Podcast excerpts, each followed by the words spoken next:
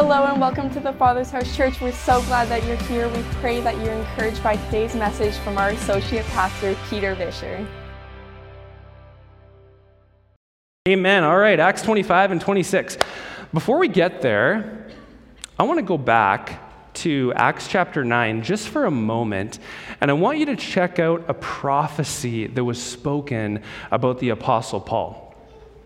So there's this good man. His name is Ananias. And the reason I say he's a good man is because the last two Sundays we've been talking about a bad man named Ananias. So clearly Ananias is a common name back then. Uh, the bad one is this extremely corrupt guy on the Jewish High Council. But many chapters earlier, Acts chapter 9, there's a good Ananias, and he baptizes Saul of Tarsus. That was Paul's name before he became the Apostle Paul. And Saul was this crazy, violent, legalistic Pharisee who is transformed by God's Spirit into what we now know him in this story, the Apostle Paul. But God says to Ananias in Acts chapter 9, verse 15, He says, Saul is my chosen instrument to take my message to the Gentiles and to kings as well as to the people of Israel. Did you catch that? Gentiles, kings, and the people of Israel. Remember that theme because that's where we're going. And it, then look at the next verse because it gives context to where Paul is now in Acts 25 and 26. It says, I will show him how much he must suffer for my name. Anybody have that on a fridge magnet on your fridge? Mm, I will show him how much he must suffer. Wow. I don't think Paul planned for that when he was a little boy. I'm going to grow up and I'm going to suffer because I have a relationship with God. And I want you to know God loves you. God has a wonderful plan for your life. That plan may not unfold exactly the way that you plan it. Uh, I read this week that if you put Paul's journeys together, Man, this guy traveled over 21,600 kilometers walking from city to city doing what God said he would do. He spoke to Jews, he spoke to Gentiles, he spoke to kings, synagogue rulers, rulers of Gentiles, philosophers in Athens, and eventually you're going to see it today where he's going. He's on his way soon to see Nero, uh, Caesar, the emperor of Rome. Now, in the chapter Pastor Hayward read last week, Paul was in Caesarea and he was brought before a Roman governor named Antonius Felix. We're not going to focus on Felix today, but I want to keep you in the loop. Uh, the Emperor Nero fired Felix. He got fired. And under his rule, crime greatly increased in the province of Judea. Felix mismanaged situations and people, and he would receive bribes, and so he was replaced. That's why there's a new governor in this chapter that we're moving into. The end of Acts 24, it says Felix kept Paul in prison, but would call on him often because he hoped that Paul would bribe him. That's at the end of Acts 24. Paul didn't bribe Felix. And so two years go by. Wow. And because Felix wanted to gain favor with the Jewish people, he left Paul in prison. That sets the stage for the next governor. His name is Porcius Festus. And this new governor continues to be hounded by these Jews. The Jewish people, they hate Paul. They hate him so much. They want to kill him. Paul has been telling foreign people, Gentile people, about the new way of Jesus, and, and man, they're so ticked off about it. So let's start with the first 12 verses of Acts 25. It says, Three days after Festus arrived in Caesarea to take over his new responsibilities, he left for Jerusalem, where the leading priests and other Jewish leaders met with him. And listen to what they did. They made accusations against Paul, and they asked Festus as a favor to transfer Paul to Jerusalem planning to ambush him and kill him along the way. Festus replied, Paul, that Paul was at Caesarea and he himself, he'd be going back to Caesarea soon. And so he said, Those of you in authority can return with me, and if Paul has done anything wrong, you can make your accusations. About 10, eight or 10 days later, that's what Festus did. He returned to Caesarea, and on the following day, he took his seat in the court and ordered that Paul was brought in. When Paul arrived, here we go again. The Jewish leaders from Jerusalem gathered around and made many serious accusations that they couldn't prove. Paul was pretty simple about it. He denied the charges. I'm not guilty of any of the crimes against the Jewish laws or the temple or the Roman government, he said. Festus, he's kind of no different than Felix in the previous chapter, wanting to please the Jews. He asked them, Paul, are you willing to go to Jerusalem to stand trial before me? I think Paul saw right through it. Oh, they're planning to kill me if we do that. No, this is the official Roman court, so I ought to be tried here. You know very well that I'm not guilty of harming the Jews. And then he says, If I've done something worthy of death, I don't refuse to die. But if I'm innocent, no one has the right to turn me over to these men to kill me. There it is. It kind of shows that he sees what's really happening. And then he says, I appeal to Caesar. He's not feeling very safe, I take it. I think he knows we need to kick the court up a notch. Festus conferred with his advisors and then replied, Very well, you have appealed to Caesar. To Caesar you will go. All right, we're going to read some more in just a few minutes. But as we look at the different people in Acts 25 and 26, I've given them a character profile. And you have to wonder if God was to give you a character profile, what would he say about you? What would he say? Because we want to we want to have godly character. We don't want our character to be colored by religious legalism, by desire for fame or fortune. We don't want our character to be influenced by the wills and the woes of other people. We want godly character. We want good, good character, Christ like character. And as my message says, we get to choose our character. It's developed as we honor and obey God every day. So the first characters that I want to look at today are the Jews. We're going to talk about the Jews. And here's the character profile that I've given the Jews the Jews are committed but cruel. They're committed but cruel, fiercely committed to their belief system. How do I know that? Well, it's been two years I mean, some of you know what this is about. When you're really offended, when you're really mad, you're really hurt, maybe you hang on to things longer than two years. But it's been two years since Paul came to the temple in Jerusalem. Paul gave his defense two years ago in Jerusalem at a place called the Antonia Fortress, and then he was transferred to Caesarea, and it was thrown out of court. Felix, and now Festus are like, we can't find anything wrong with this guy. Two years later, they're still trying to get Paul. And what I want to say about that is it should speak to us about the hate that gets into the human heart and the offense that gets into the human heart, where people don't even think clearly anymore. They just want their agenda. Now, um, maybe like you, I'm so curious about the history here. I'm so curious. So I was just like, why were the Jews so upset? This takes us back to Acts 20 and 21. It's mentioned that when Paul was in Jerusalem visiting the temple two years ago, uh, the Jews thought that Paul brought a foreigner an Ephesian Gentile, his name was Trophimus, into the inner courts of the temple. And you, you don't bring Gentiles into the inner courts of the temple. Now, we don't know if Paul did that. Some Jews who were visiting from Asia at that time, they brought this complaint forward hey, this guy brought a Gentile into inner courts. But the Jews who had issued the complaint against Paul, guess where they are? They're back in Asia. They're back in Asia, and so there's no eyewitnesses. And Paul talks a lot about including foreigners and Gentiles in God's plan, and man, they just hate it because they thought that they were um, favored at the exclusion of other people.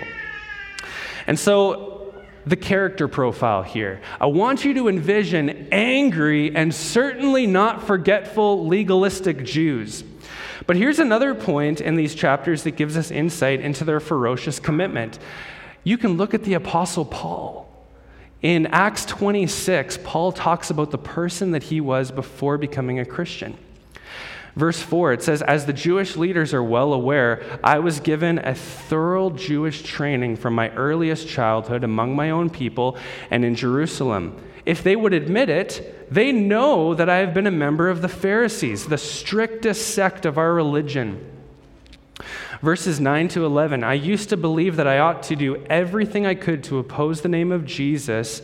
Indeed, I did just that. Authorized by the leading priests, I caused many believers there to be sent to prison, and I cast my vote against them, and they were condemned to death. Many times I had them punished in the synagogues to get them to curse Jesus. I was so violently opposed to them that I even chased them down in foreign cities. Wow. And so, how do we know that these guys are ferociously committed? How do we know that they're cruel? And possibly another word I could use is corrupt. Paul used to be exactly like them. Paul used to do the same stuff, so committed that they're willing to resort to cruelty. The Jews are trying to coerce the governor to transfer Paul because they want to kill him. They tried it in Acts 23 when I was preaching two weeks ago. They're trying it again. They're heaping on false accusations, they're slandering him. What do we learn about this character profile? What do we learn about the Jews? Listen to me, church. When somebody's beliefs turn them into a hateful, vengeful, angry, bitter person, you probably have reason to question their beliefs. There's probably something wrong if that person's need to be right causes them to attack other people. Maybe not physically. I don't know, we don't set up ambushes on the side of the road anymore to try to take out our friends that we disagree with, right? Uh, but maybe with our words, with our responses, you know, on social media, with our reactions to other people. The word cruel, what it means is willfully to cause pain and to feel no concern about it. Listen, if you're a follower of Jesus and you're okay with that, there's a problem. If you can willfully cause pain to another person and you walk away and you feel justified, mm, I just hurt them. No, sorry, there, there's actually something very wrong with that. That's not who we're to be as Christians. Our story today says that the Jews circled around Paul. They accused him, they ganged up on him, they slandered him, they wanted to kill him. And what's crazy about it is Judaism, or sorry, Christianity is just a continuation Judaism and Christianity have a close link. In verse 6 of chapter 26, Paul says, I'm on trial because of my hope in the fulfillment of God's promise made to our ancestors. In fact, that is why the 12 tribes of Israel zealously worship God night and day. They share the same hope that I have. I think that there's some Christian people, some religious people, and they've hung on to some dogma and some doctrine, and they're hanging on to rules and legalism and whatnot, and they're losing the plot. They're losing the fact that it's a continuation that leads us into grace and leads us into the mercy of God and leads us into His kindness and His goodness. Somewhere the Jews lost sight of this, and they couldn't see it when Jesus came. And you know what bad religion does? It turns us inward.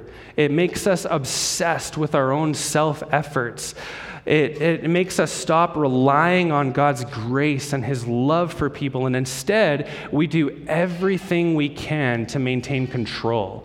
And we start trying to control other people as well, trying to trap them in their words and condemn them and hurt them. And man, that's not who we are, church. If you know somebody who has faith, somebody who's, you know, says, I'm a Christian or is religious, and that's kind of their mentality on living things out, it's not right. Our first character study should make us question what are we most committed to? Is it to ourselves? Is it to our own plan? Or is it to God and what He wants? A lot of religious people will say, oh, it's all for God. It's all for God. But their actions prove otherwise. They want control. They want what they want. And when words and actions are damaging people around you, man, God's not in it. That's not how God calls us to be as followers of the true way, as followers of Jesus. But the evidence, church family, of true, genuine, beautiful relationship with God is always loving. And some of us who are truth people, doesn't mean you can't tell the truth. God calls us to speak the truth in love. God calls us to be full of truth and grace. Even if it's truthful, it should have good motive. And there's no desire to hurt others, but only to help them. Commitment to God doesn't reek of religiosity and self importance. It's in keeping with the fruit of the Holy Spirit. Amen? What are the fruits of the Holy Spirit? We all learned this as kids, right? Love, joy, peace, patience, kindness, goodness, self control. These are the things that just exude and come off of our lives when there is right commitment to God. And those are the characters that we choose to be. Amen? So there's lots that we can learn from the way that these Jews went about their faith. Second character, number two, all right? Uh, I've told you a little bit about him. His name is Festus. He's the Roman governor. Here's the character profile. We're going to have a bit of a laugh at Festus. In command, but totally clueless. In command, totally clueless.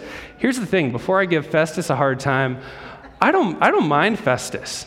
I don't mind him at all. Jewish historians describe him as an improvement from the previous guy, Felix. Festus loved Roman law. He, he did things above board. When he's first established as the new governor of Judea, he's a good politician. He hops in his chariot and he goes down to Jerusalem to get acquainted with the people in the big city.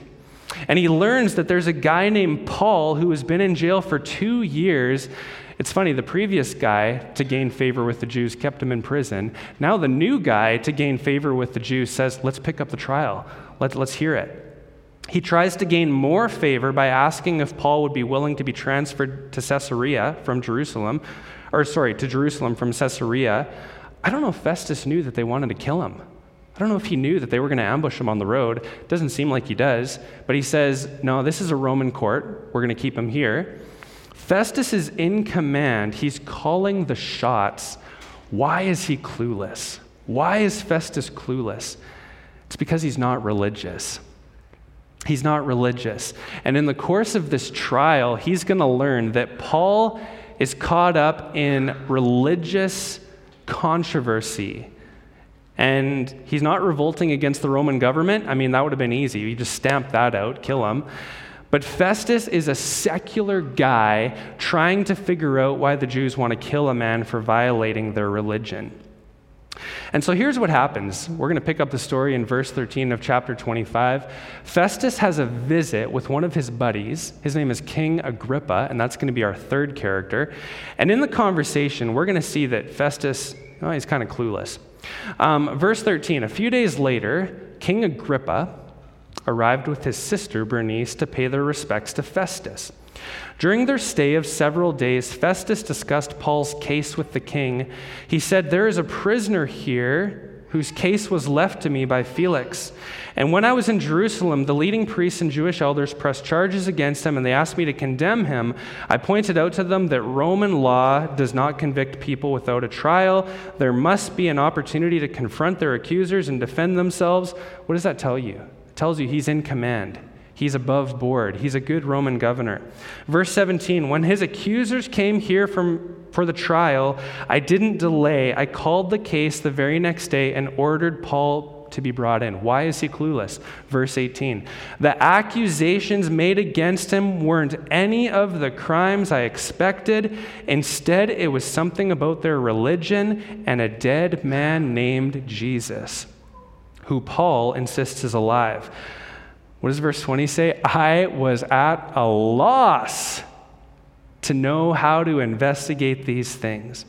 And so Festus is trying to figure this out. Paul has appealed to Caesar, Nero. And at the end of chapter 25, he says, Man, we need to have another hearing because I don't even know what to put on the paper. I don't even know how to specify the charges against this guy. And he's going to the highest court in the land. Like, what do I even say? And so, what do we learn from Governor Festus? We've already talked about the Jews. What do we learn from him? He, he made me think that there's a lot of people who have a measure of command in this life. They have a, they have a, they, they govern a particular area. They're successful maybe in their work and they live in a nice home and a nice neighborhood and they want to have good relationship with those around them you kind of catch this vibe from governor festus trying to do a good job to manage responsibilities maybe you're thinking of people right now But when it comes to spiritual conversations, when it comes to conversations about Jesus and about God, they're lost. They're clueless. They have no idea how to navigate that. I'm thinking about my neighbors right now. I'm thinking about people that I know in the community. And what can be challenging for us as followers of Jesus, we center our lives around all things spiritual. We believe in the Holy Spirit. We're filled with the Holy Spirit, the Spirit of Christ. But these men and women of influence, they have a role to play in impacting our story. Maybe you're related to a guy like Festus. Or maybe you work for a guy, he's your employer, he's your boss. Or maybe you share a backyard with a guy like Festus and a person in command of whatever, whatever sphere he is in. But when it comes to conversation about God, you get a funny look.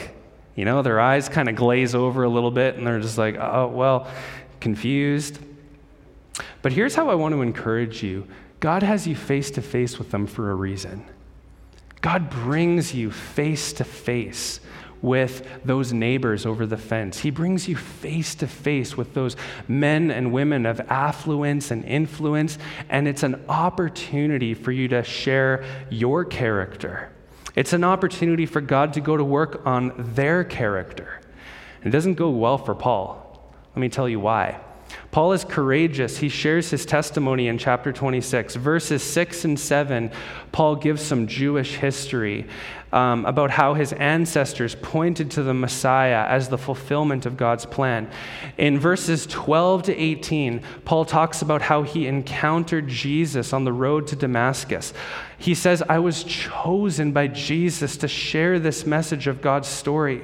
In verse 19, he says, I'm obeying a heavenly vision. Have you ever said that to the people you work for? Listen, I'm obeying a heavenly vision. What would they say? What would they do? I've been preaching everywhere that people need to repent of their sins and turn to God and prove that they have changed by the good works they do. Festus hears all of this. You know what he does? This is crazy. Verse 24 of chapter 26 Festus shouted, Paul, you're insane. Too much study has made you crazy. Paul replied, I'm not insane. Most excellent Festus, he honors the command. I'm not insane, most excellent Festus. What I'm saying is the sober truth. And what I believe is God's going to bring you before some interesting characters. He's going to bring you before some secular, worldly people. You know, I kind of get intimidated by it. People who have money, people who have title and position, and I kind of start getting insecure, and I'm just like, oh, probably thinks I'm a total nut job, you know? Because I'm past, as soon as I say pastor, they go, oh boy, right? But those are opportunities for your character to shine. And, church, I just want to say don't be envious of those around you who have a measure of command and authority in this life. Don't be jealous of their position in this world. Don't be jealous of their bank account and their big truck and their degree and their title at work because none of it matters in the light of eternity. None of those things matter. Festus's position as a Roman ruler of a province signifies authority in a little kingdom. You know, okay, I don't know why this is coming to mind right now. My father in law is a pilot, and I went flying with him, and I just had the strangest thoughts when I was in the air with him. I'm looking at these tiny little squares, tiny little towns and acreages and yards, and man, it's, it's pretty small, isn't it? Especially when you get up in the sky, you're just like, man, it is a little kingdom. It is so tiny. And yet I worry about the weeds in my backyard and I obsess over them. It's, it's a little kingdom.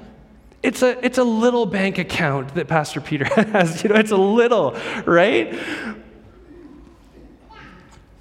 But there's a much bigger kingdom that Paul is a part of. There's a much bigger kingdom that Pastor Peter and each one of you are a part of. Having command and authority and position in this world, man, it's so temporary.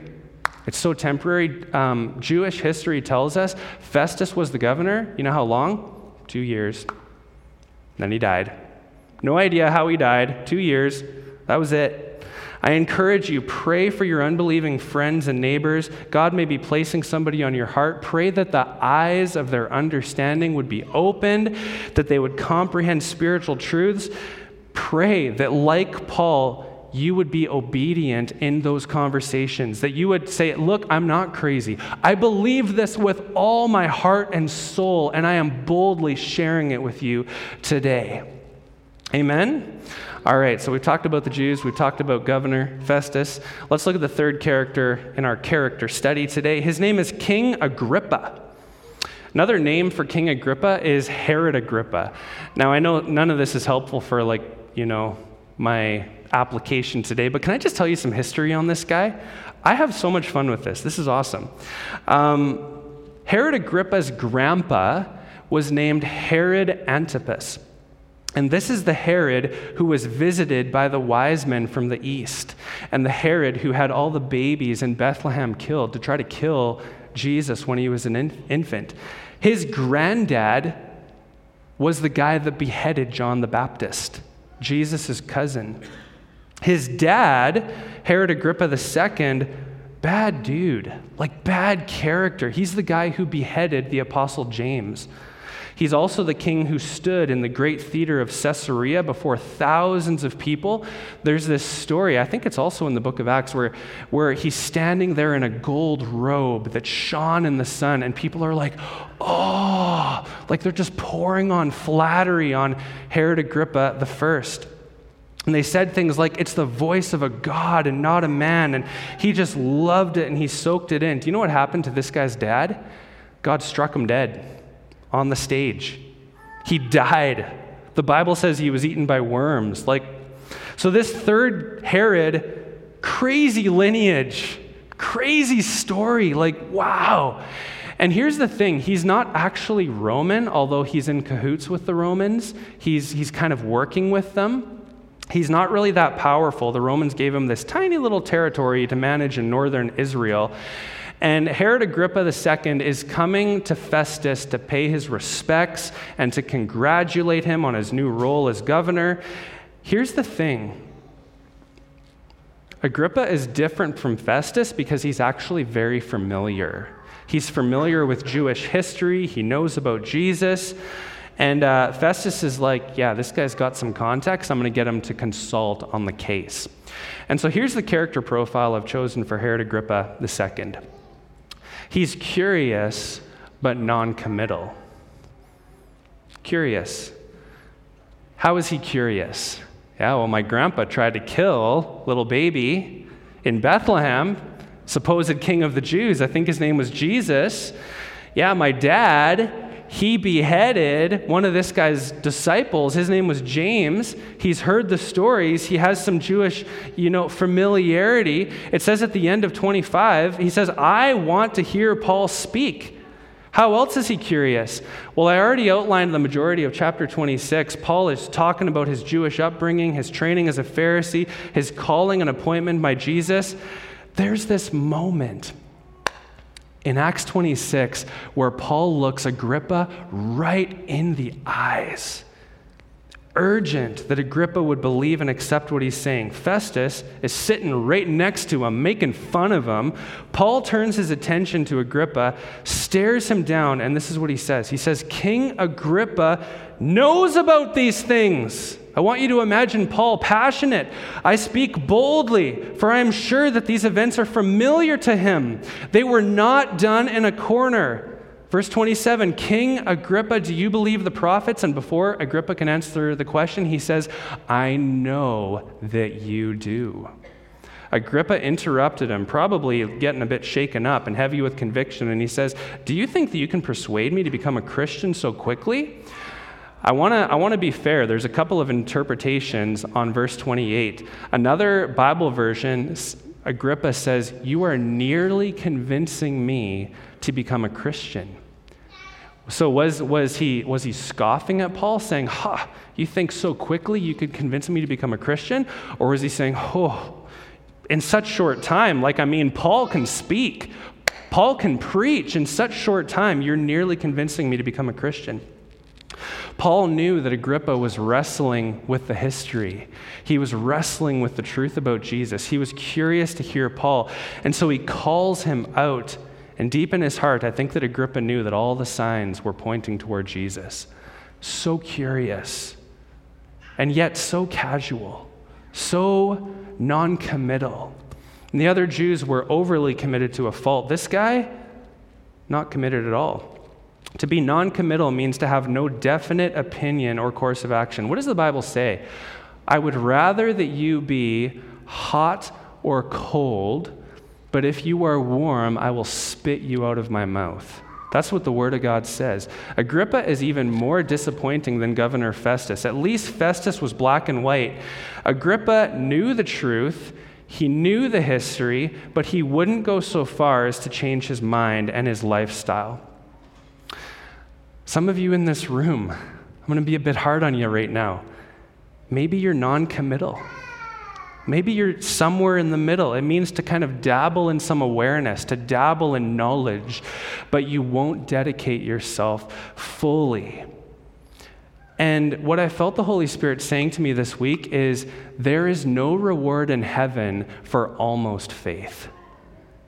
There's no reward in heaven for nearly became a Christian. There's no reward in heaven. There's no almost faith in the kingdom of God. And just like Agrippa, again, there's people watching online today and in this room. You know that if you were to stand up and say, Jesus is Lord, I believe that He's God's Son, He died for my sins, He's the pathway to heaven, people sitting next to you would go, Really? You believe that? That's what Festus is doing. He's sitting there next to Agrippa, you know? And you know that others would ridicule you, and you know that you would have to make some changes. Agrippa lived a lavish life. What did I say about his dad? His dad put on a big gold robe and stood in the sun and let it shine on him, and the people poured flattery on him. Listen to what it says about Agrippa's entrance into the courtroom. It says Agrippa and Bernice, that was his sister, arrived at the auditorium with great pomp, accompanied by military officers and prominent men of the city. Man, that's a light description. If you look deeper, they loved crowns. They loved elaborate clothing. They lived lavishly. It says they loved their association with prominent people and military men, and they soaked it in. And I can't help but think that there are people today, maybe even people who come to church once a month or once every two months, and, but they're unwilling to identify with the sacrifice of Jesus. But this life is fleeting. It's the same point as I made with Governor Festus. Don't live for a little kingdom. Agrippa had this tiny little territory in northern Israel that the Romans said, Here, you can take care of this. That was it. Don't live for a little kingdom. Live for God's kingdom. It transcends this life. Amen? Amen. All right, who's the fourth character? Any guesses? Paul. the Apostle Paul. Paul is Christ like, but captive. Paul is captive. He's bound. He's a prisoner. It's not fun to be a prisoner, is it? But look at his character in the face of the trial. Verse 29, it shares his response to King Agrippa. Agrippa says, Dude, you're nearly convincing me to become a Christian. Do you think that in such short time you can convince me? Paul replied, and he said, Whether quickly or not, I pray to God that both you and everyone in this audience might become the same as I am, except for these chains. Except for these chains indicates the captive part, but become exactly as I am. Come on, church. It indicates the Christ like part. None of us want chains. There are many chains in this life. Pastor Hayward talked about that last week. We suffer sometimes. We're disappointed. We experience loss. People hurt us. Our plans don't succeed. But I just want to brag on some of you this morning. Some of you in this room, you have this spirit inspired resilience, and it reminds me of Jesus. Jesus took up his cross and said, Father, your will be done. Jesus, for, who, for the joy set before him, endured the cross, scorning its shame. Man, we go through hard things, don't we, Pastor Ed? We go through hard things. And yet, people can look at your life and say, Man, how do you have joy? I still got joy in chaos. What do we sing this morning? I've got peace that doesn't make sense.